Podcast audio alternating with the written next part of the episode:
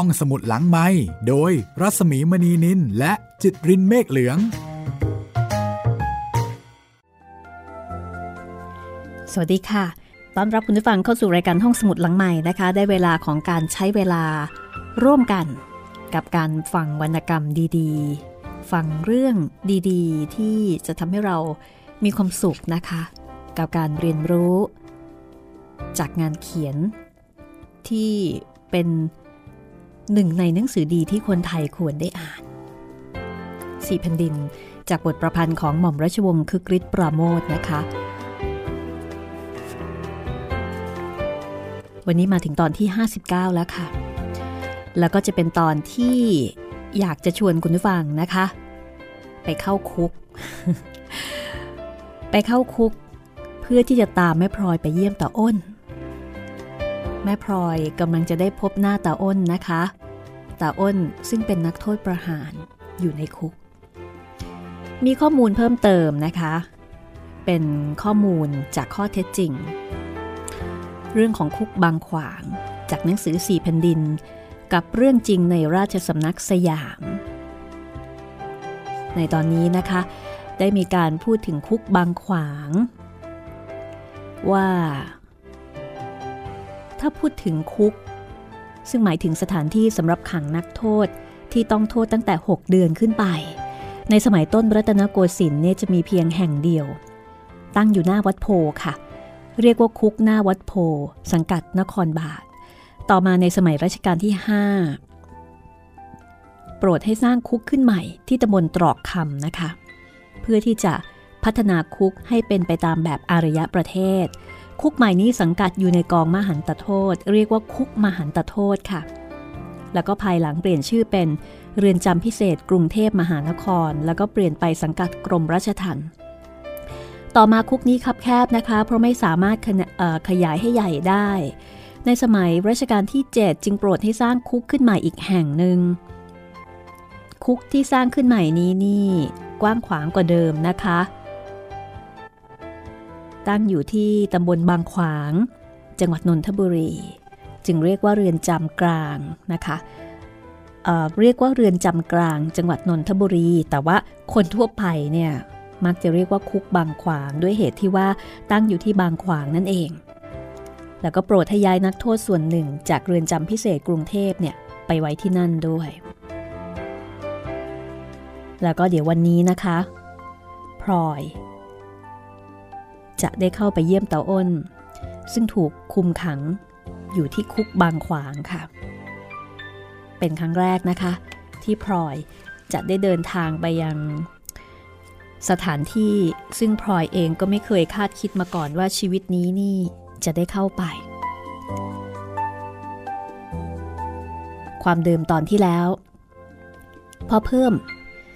สังหรณ์ใจว่าในหลวงอาจจะไม่เสด็จกลับนะคะ แล้วก็ทำให้พลอยรู้สึก วังเวงใจตามไปด้วย และต่อมาตาออดก็มาส่งข่าวว่าตาอ้นถูกพิพากษาประหารชีวิตพลอยก็พยายามเหลือเกินนะคะ ในการที่จะไปเยี่ยมตาอ้นให้ได้ตาออดก็จะพาจะพาพลอยไป ในขณะที่ตาอั้นพอรู้ข่าวว่าพลอยจะไปเยี่ยม ก็ก็ไม่ได้ว่าอะไรอย่างที่พลอยคิดนะคะ ได้แต่บอกว่าที่ที่ยังไม่อยากให้ไปเนี่ยเพราะว่าเป็นห่วงพลอย กลัวว่าพลอยทำใจไม่ได้เมื่อไปเห็นสภาพของตาอ้นในฐานะนักโทษประหาร แล้วอาจจะเจ็บไข้ได้ป่วยไป แต่ตาอั้นก็ไม่ได้บอก ว่าจะไปด้วย บอกกับพลอยแต่ว่าถ้าพลอยจะไปเนี่ยให้ไปกับตาออสจะได้มีคนดูแลพลอยรู้สึกว่าการเมืองเป็นสิ่งที่ทำให้พลอยต้องสูญเสียลูกไป ทำให้ครอบครัวไม่เหมือนเดิมทำให้พี่น้องทะเลาะกัน ตอนนี้พลอยรู้สึกว่า สูญเสียตาอ้นไปอยู่ในคุก แล้วก็สูญเสียตาอั้น ซึ่งถึงแม้ว่าอยู่ในบ้านเดียวกัน แต่ในด้านของจิตใจในด้านของความใกล้ชิดพลอยกับตาอั้นนั้นห่างกันเหลือเกิน ไม่เหมือนกับตาอ้นนะคะ แม้ว่ากายจะอยู่ห่างกันหรือว่าถูกกักขัง แต่ใจนั้นดูเหมือนว่าจะใกล้ชิดกันยิ่งกว่าแต่ก่อน เอาละค่ะ ถ้าคุณฟังพร้อมแล้วนะคะ ไปฟังกันต่อเลยค่ะ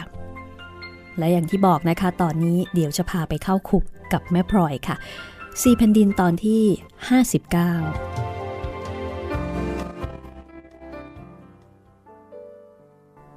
ระยะนี้พลอยมองชีวิตของตัวเองแล้วก็รู้สึกโปร่งไม่น้อย ชีวิตของพลอย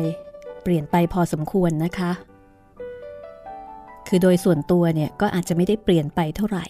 แต่ในแง่ความสัมพันธ์เกี่ยวข้องกับคนอื่นๆนั้น เปลี่ยนไปไม่น้อย เพราะเพื่อนฝูงที่รู้จักคุ้นเคยกันมาแต่ก่อน ได้แสดงกิริยาอาการให้พลอยเข้าใจได้ว่า ไม่อยากจะคบกับพลอยอีกต่อไป บางคนแม้แต่จะพูดจะจาอะไรกับพลอย ก็ดูเหมือนว่าจะระมัดระวัง ทำให้พลอยเห็นว่า ตนเองเป็นคนนอก ไม่เกี่ยวข้องสนิทสนมกับเพื่อนฝูงเหมือนแต่ก่อน ต่างจากเมื่อตอนเปลี่ยนแปลงการปกครองใหม่ ๆ ตอนนั้นจะมีเพื่อนฝูงอยู่กลุ่มหนึ่งที่ห่างเหินไป แต่ว่ามีเพื่อนฝูงอีกกลุ่มหนึ่งที่ดูเหมือนว่า จะยินดีในการที่จะคบหา แล้วก็เข้ามาใกล้ชิดพลอยมากขึ้นไปกว่าเดิม ทั้งนี้เพราะว่าตาอั้น มีส่วนร่วมในการเปลี่ยนแปลงการปกครองนะคะ แล้วก็ฝ่ายของตาอั้นก็เป็นฝ่ายชนะ คนที่มองเห็นประโยชน์ที่อาจจะพึงมีพึงได้จากตาอั้น ก็เข้ามาคบหากับพลอย แต่ตอนนี้สถานการณ์พลิกผัน ลูกของพลอยคนหนึ่งถูกพิพากษาว่าเป็นกบฏและก็ต้องโทษประหารชีวิตทำให้ ณตอนนี้ คนทุกฝ่าย ดูเหมือนว่าจะไม่มีใครอยากคบพลอยเอาเสียเลยนะคะ ทุกฝ่ายดูเหมือนจะทิ้งพลอย มีแต่คนระมัดระวัง หลีกเลี่ยง แล้วก็ไม่ยอมพบปะกับพลอย เพราะเกรงว่าพลอยอาจจะเป็นคนนำอันตราย หรือนำพาความยุ่งยากต่างๆ มาให้ในฐานะแม่ของกบฏ จริงๆพลอยก็ไม่ได้รู้สึกน้อยเนื้อต่ำใจอะไรนักหนา พลอยเองก็มีชีวิตอยู่มา จนกระทั่ง ได้เห็นอะไรต่อมีอะไรมากมายโดยเฉพาะความไม่แน่นอนของชีวิต แต่พลอยก็อดที่จะปรงอยู่ในใจไม่ได้ว่า มิตรภาพและความสัมพันธ์ต่างๆ ที่มีมาช้านานนั้น หมดความหมายลงไปได้มาก เมื่อการเมืองอันเป็นของใหม่ ได้ย่างกลายเข้ามา ตอนนี้ ในชีวิตของพลอย ก็ดูเหมือนว่า จะเหลือเพียงพ่อเพิ่ม คุณเชย แล้วก็ช้อย แล้วก็คนในครอบครัว คือเหลือเฉพาะคนที่เป็นญาติสนิทแล้วก็ใกล้ชิดกันจริง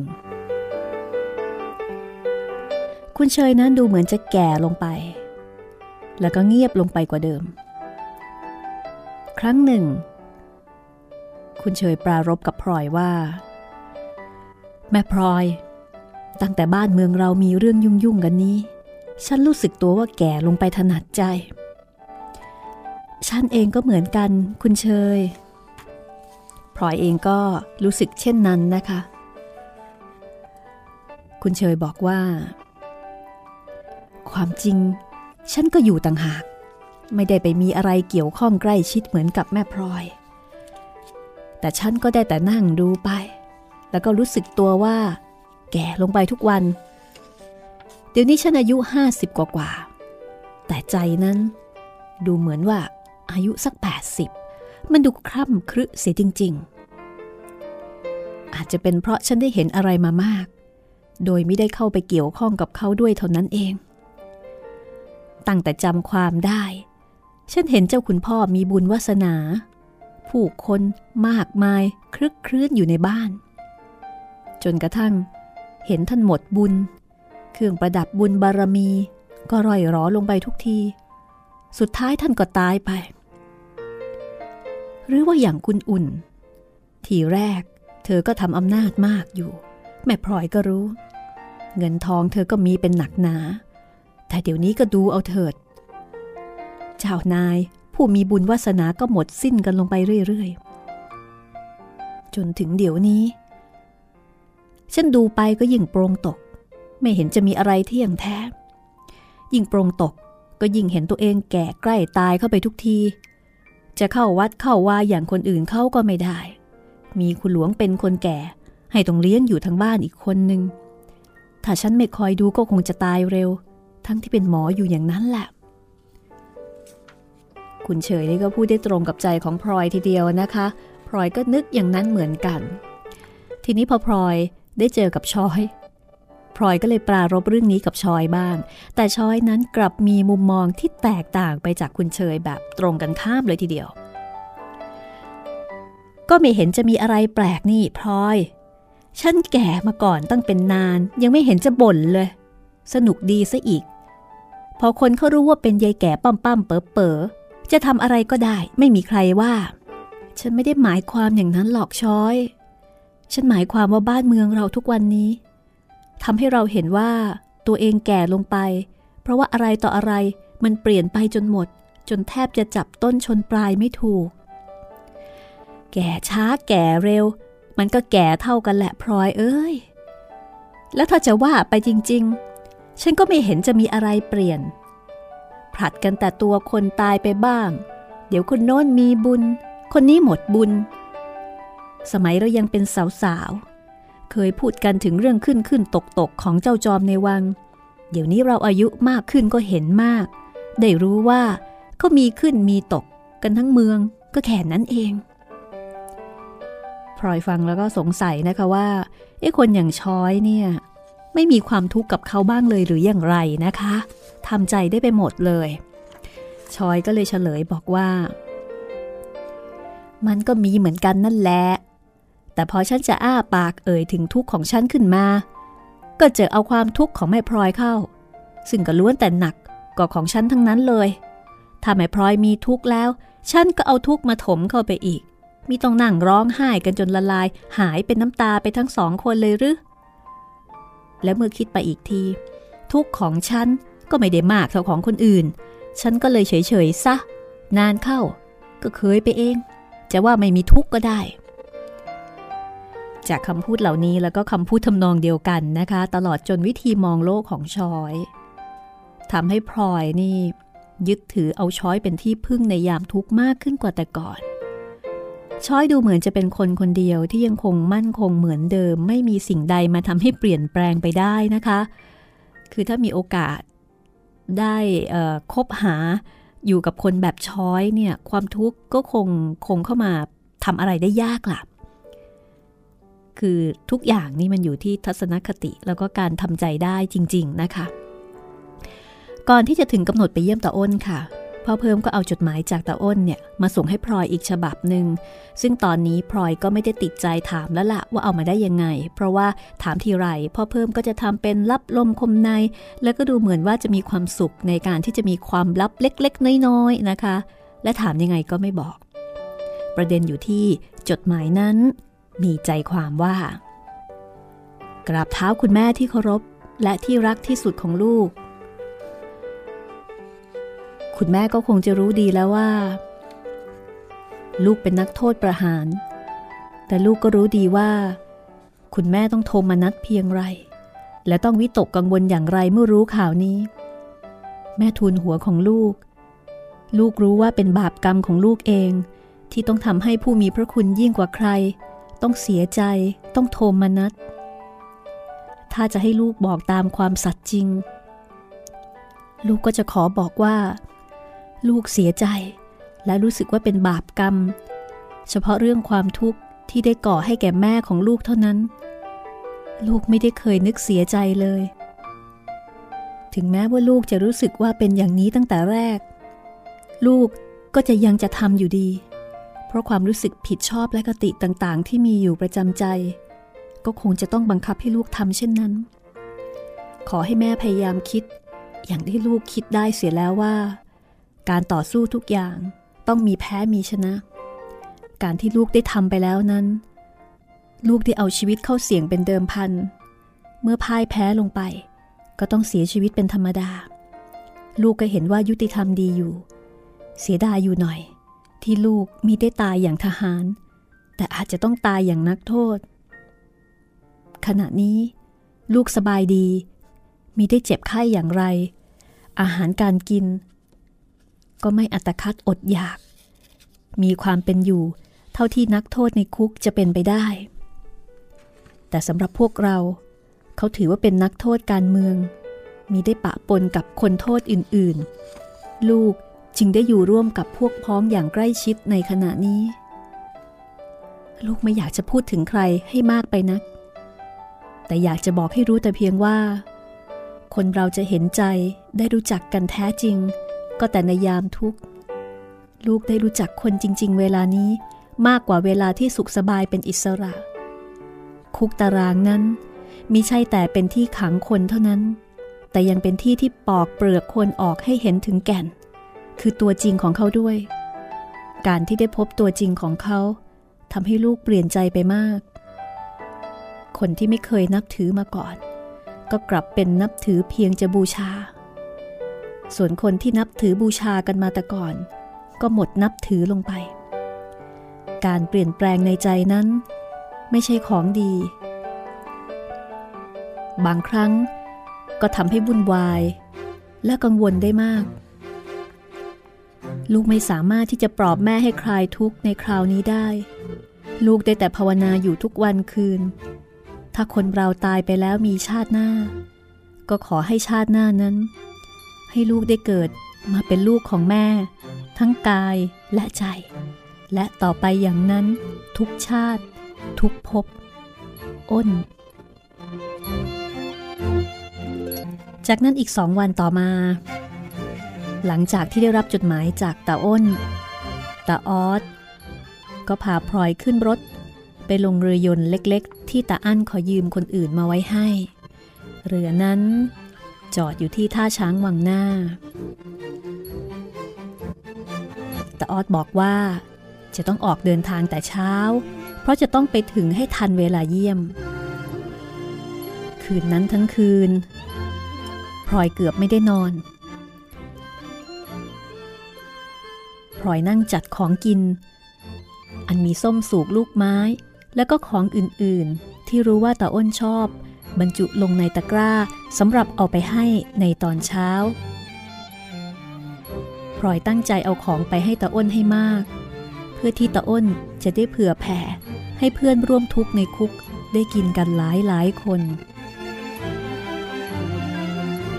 พลอยนึกแล้วก็สะท้อนใจ พลอยเคยจัดของกินเช่นเดียวกันนี้ด้วยความรักมาแล้วหลายผล ครั้งหนึ่งนานมาแล้ว เคยช่วยกับช้อย จัดของกินส่งให้พี่เนื่องเมื่อไปรับราชการนครสวรรค์ ต่อมาก็จัดส่งไปให้ตาอั้นและตาออสครั้งยังอยู่เมืองนอก แต่ถึงคราวนี้ พอนึกถึงตาอ้น พลอยก็ต้องหยุดกลืนน้ำลายข่มตัวเองมิให้สะอื้นออกมาดัง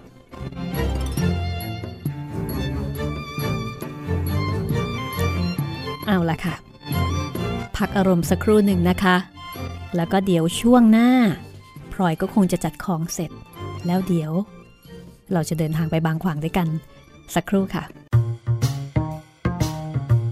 ห้องสมุดหลังไม้โดยรัสมีมณีนินและจิตรินเมฆเหลืองกลับมาในช่วงที่สองนะคะ ของห้องสมุดหลังไม้ค่ะ ฟังเรื่องราวตอนนี้แล้ว หลายคนอาจจะต้องมีภาชนะเตรียมเอาไว้ใกล้ ๆนะคะ เรื่องมันเศร้าจริง ๆ จริง ๆ มันก็ไม่ได้เศร้ามากมาย เพียงแต่ว่าเป็นเรื่องที่สะเทือนอารมณ์เนาะค่อนข้างจะดราม่ามาก กับความสัมพันธ์ของแม่กับลูกที่น่าซาบซึ้ง คุณผู้ฟังที่ติดตามรายการห้องสมุดหลังไม้นะคะ ก็สามารถที่จะคุยกัน หรือว่าแลกเปลี่ยนเสนอแนะ คือตอนนี้เนี่ย อีกไม่นานสี่แผ่นดินก็จะจบแล้วล่ะ ใกล้จะจบแล้วนะคะ เหลืออีกประมาณแหมดิฉันก็ประมาณไม่ถูก เอาเป็นว่า ก็อีกไม่นานเราก็จะได้ฟังเรื่องใหม่ ท่านไหนสนใจอยากจะเสนอเรื่องใหม่ ว่าอยากจะฟังอะไรนะคะอะช่วงเนี้ยก็เสนอมาได้นะ จะรับไว้พิจารณาแล้วก็ค่อยๆ ตัดสินใจต่อไป เข้าไปเสนอกันได้ที่ Facebook ของดิฉันเลยนะ ที่ Facebook ส่วนตัว รัศมีมณีนินนะคะ R A W S A M W E M A N W E N I L หรือว่าจะคีย์ชื่อรัศมีมณีนินเป็นภาษาไทย Facebook ก็ได้ ยินดีต้อนรับนะคะแฟนๆของห้องสมุดหลังไม้แล้วก็เข้าไปพูดคุย แล้วก็เสนอแนะ หรือว่าแนะนำเรื่องใหม่ๆ ที่คุณคิดว่าน่าที่จะได้เอามาเล่าสู่กันฟัง ในช่วงเวลาของห้องสมุดหลังใหม่นะคะ แล้วก็ที่ผ่านมาก็ขอบคุณสำหรับคุณผู้ฟังทุกๆทท่าน ที่ได้มาพูดคุยกัน มาแลกเปลี่ยนและหลายท่านก็ ก็แนะนำแล้วก็ให้ข้อคิดเห็นที่เป็นประโยชน์นะคะสำหรับสี่แผ่นดิน ในช่วงหน้าเนี่ย ต้องบอกว่าห้ามพลาดเด็ดขาดเลยทีเดียวนะคะ เพราะว่า เป็นตอนที่พลอย จะได้มีโอกาสเจอเจอตาอ้น หลังจากที่ไม่ได้เจอหน้ากันมานานหลายเดือนนะคะ นับตั้งแต่ตาอ้นเนี่ยทะเลาะกับตาอั้น เนื่องจาก ทัศนคติทางการเมืองที่แตกต่างกันนี่แหละค่ะ แล้วก็ไม่ใช่ทัศนคติอย่างเดียวนะ แต่ว่าเป็นการลงมือปฏิบัติด้วย บ้านอื่นเนี่ยเขาอาจจะแค่ทัศนคติ แต่ว่าสำหรับของพลอย ลูกทั้งสอง อยู่คนละฝากฝั่งกันอย่างชัดเจน แล้วก็มีการลงมือทำตามความเชื่อของแต่ละคนด้วยนะคะ และตอนนี้ตาอ้น ถูกตัดสินว่าเป็นกบฏแล้วก็ต้องโทษประหารชีวิต ถูกขังอยู่ที่คุกบางขวาง เราจะไปคุกบางขวางด้วยกัน กับพลอยแล้วก็ตาออสค่ะ คุณผู้ฟังพร้อมหรือยัง ถ้าพร้อมแล้วอะไปเลยค่ะ รุ่งเช้าพลอยรีบตื่นแต่เช้า แล้วก็รีบแต่งตัว เพื่อที่จะออกเดินทางตามที่ตาออสบอกเอาไว้ ว่าจะต้องไปให้ถึงทันเวลาเยี่ยม พลอยเอาเด็กตามหลังไปคนหนึ่งเพื่อที่จะยกของที่จะเอาไปให้ตาอ้น คือเตรียมของเอาไว้เยอะนะคะสำหรับตาอ้นแล้วก็เพื่อนฝูงของตาอ้น ในขณะที่พลอยออกเดินทางจากบ้าน น้ำค้างยังจับอยู่ตามใบหญ้าและใบไม้ในบ้าน เมื่อรถวิ่งออกไปได้สักครู่ พลอยก็ต้องกระชับผ้าห่มให้แนบกับตัว รู้สึกทั้งหนาว แล้วก็ตื่นเต้นอย่างบอกไม่ถูก ใจหนึ่งนั้นดีใจจะได้พบลูก ได้เห็นหน้าลูกที่ไม่ได้พบปะมานาน อีกใจหนึ่งก็ให้ประมาพลั่นพรึง เพราะที่ที่จะไปนั้น เป็นคุกมหันตโทษ ซึ่งตั้งแต่เกิดมาเป็นตัวพลอยก็ไม่เคยนึกฝัน ว่าจะต้องย่างกลายเข้าไป พอถึงท่าช้างวังหน้าตาออดก็พาพลอยลงเรือยนต์ลำเล็กๆ ที่จอดเทียบท่าคอยอยู่แล้ว เรือนั้นติดเครื่องแล้วก็ลอยลำออกจากท่า บ่ายหน้าแล่นขึ้นไปเหนือน้ำพลอยนั่งปล่อยอารมณ์ มองดูลำน้ำมองดูฝั่งทั้งสองข้าง ทางฝั่งพระนคร ตั้งแต่ท่าช้างวังหน้าจนถึงปากคลองบางลำพู จากบางขุนพรมจนถึงสามเสน แต่ก่อนเคยมีแต่วังเจ้าฟ้า วังเจ้าต่างกรม วังเจ้านายอยู่ติดต่อกันไปตลอด พลอยรู้จักรู้วังเหล่านี้ดี แล้วก็เคยเห็นมาเมื่อครั้งยังรุ่งเรือง เคยมีการมีงานใหญ่ ๆ รั้ววังที่เคยโออาสมพระเกียรติยศ เต็มไปด้วยมหาดเล็กข้าหลวงผู้คนจำนวนมาก แต่บัดนี้ ร่วงโรยจนเห็นได้ชัด บางวังก็ปิดเงียบ เพราะว่าผู้ครองวังมีได้ประทับอยู่อีกต่อไป บางวังก็ปิดเฉพาะแต่ตำหนักใหญ่ ส่วนตำหนักเล็กเรือนน้อยยังมีคนอยู่ แสดงว่าเจ้าของวังสิ้นพระชนไปแล้วเหลือแต่โอรสธิดายังอยู่ต่อไป รั้ววังทั้งหลาย ก็ยิ่งเป็นเครื่องเตือนใจ ให้พลอยนึกถึงความหลังครั้งตามเสด็จไปบางปะอิน นึกถึงแม่น้ำเจ้าพระยาสายเดียวกันนี้ ซึ่งครั้งหนึ่ง เคยคลาคล่ำไปด้วยเรือแพใหญ่น้อย ในกระบวนเสด็จยาวจนสุดสายตา นึกถึงกระทงหลวงกระถินหลวง กระบวนพยุหะญาตราทางชนละมาก ซึ่งมีเรือองค์พระกถิน เรือพระที่นั่ง และเรือพระที่นั่งรอง เรือดั้งเรือแซง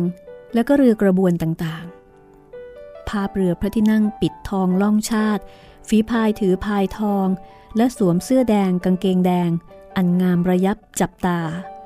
เสียงเหเรือ เสียงกระทุ้งเศร้าดูเหมือนจะยังดังอยู่ก้องหูพลอยนั่งปล่อยอารมณ์ ปล่อยตัวให้เรือยนต์ลำเล็กๆ นั้นพาไป ใกล้จุดหมายเข้าไปเรื่อยๆพ้นจากสามเสนไปสักครู่ เรือยนต์ก็แล่นลอดสะพานรถไฟพระรามหกซึ่งเปิดใช้เมื่อต้นแผ่นดินนี้ เรือแล่นผ่านปากคลองบางเขน วัดเขมาและบางตะนาวสีไปตามลำดับ จนในที่สุดก็มาจอดอยู่ที่ปลายสะพานท่าน้ำใหญ่ของคุกบางขวาง ถึงแล้วแม่ ได้เวลาพอดีไม่ช้าไปตาออดเอื้อมมือมาแตะแขนพลอยเบาๆ พลอยก้าวขึ้นจากเรือ ไปยืนบนโป๊ะซีเมนต์ ระหว่างที่ยืน ก็คอยให้เด็กเนี่ย ยกของขึ้นจากเรือ หัวใจของพลอยเต้นแรง ขาสั่นน้อยๆด้วยความประมาในสภาพอันน่าสะพึงกลัวที่กั้นกลางอยู่ตรงหน้า เพราะว่าเบื้องหน้าของพลอยออกไป เป็นทางเดินยาวไปสู่กำแพงอันสูงใหญ่ ทางเดินนั้นไปสุดลงที่ประตูใหญ่กลางกำแพง ซึ่งดูแต่ไกลเหมือนกับปากถ้ำตรงกลาง แลเห็นหอคอยอันสูงใหญ่ และพอเห็นหลังคาที่เรียงรายอยู่นั้นได้ ทั้งกำแพงทั้งหอคอย ดูสูงใหญ่แข็งแรง คนที่อยู่ในนั้นดูไม่มีหวังที่จะได้หลุดพ้นออกมาเลยพลอยพยายามจะนึกถึงสภาพของคนที่อยู่ภายในกำแพงนั้น แต่ก็นึกไม่ออก นึกได้แต่เพียงว่ากรรมเวรอะไรของตาอ้นหนอ ที่ทำให้ต้องถูกคุมขังแข็งแรงเพียงนั้น นอกเหนือจากพลอย ก็มีคนอีกหลายคนที่กำลังขึ้นจากเรือลำอื่นที่มาจอดอยู่ในท่านั้น บางก็มาคนเดียว บางก็มาหลายคน เป็นคนแก่ก็มี ที่ยังอยู่ในวัยกลางคน หรือคนหนุ่มสาวก็มี เด็กก็มี มีทั้งผู้หญิง ผู้ชาย บางก็มาตัวเปล่า บางก็มีของติดมือมาเช่นเดียวกับพลอย ทุกคนมาด้วยใบหน้าอันเคร่งครึม พลอยเหลือบดูคนเหล่านี้ก็ใจหายด้วยความสงสาร รู้สึกว่าตนเองและคนอีกเป็นจำนวนมากที่เห็นอยู่นั้น มีข้อผูกพันใกล้ชิด เพราะต่างคนต่างก็จะต้องมีพ่อ มีผัว หรือมีลูก หรือคนที่รักที่ถูกคุมขังอยู่ในนั้น ปราศจากอิสรภาพ ทุกคนไม่มีใครอยากเข้าไปในที่ที่กำลังเดินใกล้เข้าไป แต่ความรักเป็นเสมือนกำลังอันมหือมา ที่กำลังดันทุกๆคนให้ใกล้เข้าไปทุกที ไม่อาจจะหยุดยั้งได้ ทั้งที่ทุกคนก็รู้ คือรู้ตัวแล้วเป็นอย่างดีว่า ขากลับออกไปนั้น จะไม่มีอะไรกลับออกไปด้วยเลย นอกจากความทุกข์ระทมที่ต้องพรากจากคนที่ตัวรักพลอยเดินตามคนที่เดินไปในทางเดียวกันนั้น ในท่ามกลางแสงแดดตอนเช้า พอพ้นประตูใหญ่ของคุกบางขวางเข้าไป พลอยก็เย็นว่าไปทั้งตัว เพราะได้เข้ามาในที่ร่ม หัวใจนั้นก็สลดหดหูลงทันที ที่สำหรับญาติไปเยี่ยมนักโทษเป็นห้องใหญ่ มีลูกกรงเหล็กกั้นขวางเอาไว้อย่างแข็งแรง ระหว่างนักโทษฝ่ายหนึ่งแล้วก็ผู้ที่ไปเยี่ยมฝ่ายหนึ่ง ระหว่างกลางก็มีทางเดินสำหรับผู้คุม คอยเดินตรวจตรา ระหว่างที่เยี่ยมเยียนกันอยู่ แต่ออสไปติดต่อกับเจ้าพนักงาน ส่วนพลอยก็คอยอยู่ในหมู่ญาติและมิตรของผู้ต้องโทษ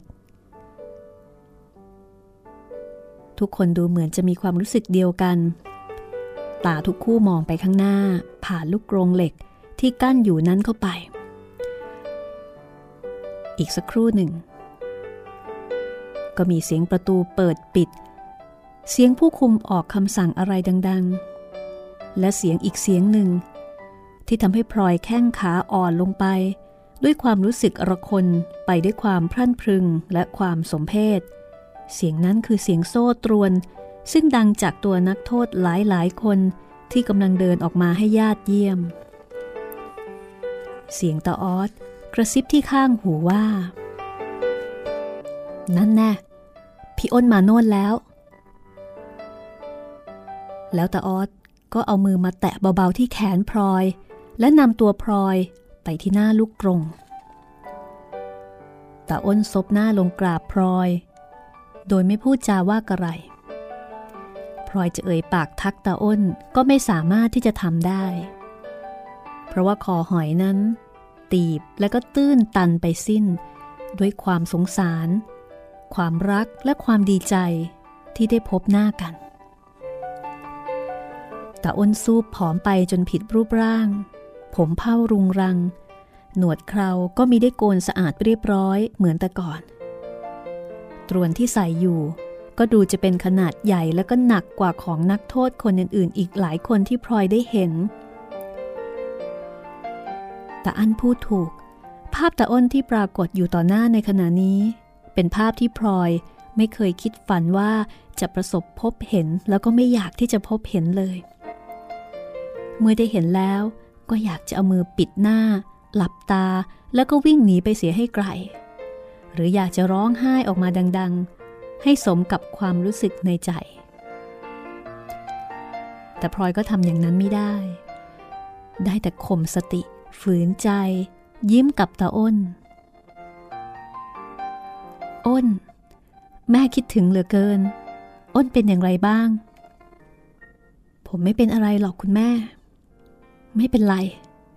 ดีใจเหลือเกิน ที่คุณแม่มาเยี่ยมตาอ้น ก็ตอบมาด้วยอารมณ์เดียวกัน แล้วหันหน้าไปยิ้มกับตาออส ออสสบายดีเหรอ ขอบใจมากนะ ที่จัดเรื่องปิ่นโตให้ ปิ่นโตอะไร แม่ไม่เห็นรู้เรื่อง ออสเขาจัดเรื่องว่าจ้างทำปิ่นโตส่งเข้ามาให้ผมในนี้ อ้อ พลอยพูดอย่างโล่งใจ นึกขอบใจตาออสที่อุตส่าห์นึกถึงเรื่องอาหารการกินของพี่ชายในคุก ออสไม่เห็นบอกแม่สักที แล้วก็ทำบินโตส่งพอกินได้หรืออ้น ไม่ขาดเหลืออะไรหรือ พอกินได้ทีเดียวคุณแม่ ไม่ขาดเหลืออะไรเลย วันนี้แม่เอาของกินมาฝากอีกหลายอย่าง เอามามากๆ อ้นจะได้แบ่งให้เพื่อนฝูงกินบ้าง พลอยพูดต่อไป แล้วก็พยายามที่จะข่มสติ กลั้นน้ำตาไว้อย่างเต็มความสามารถ ข้างฝ่ายตะอ้นก็ยกมือไหว้ ผมดีใจจริง ๆ ในนี้ไม่มีอะไรสำคัญเท่ากับของกินแล้ว ผมจะบอกพวกพ้องว่า คุณแม่ส่งมาให้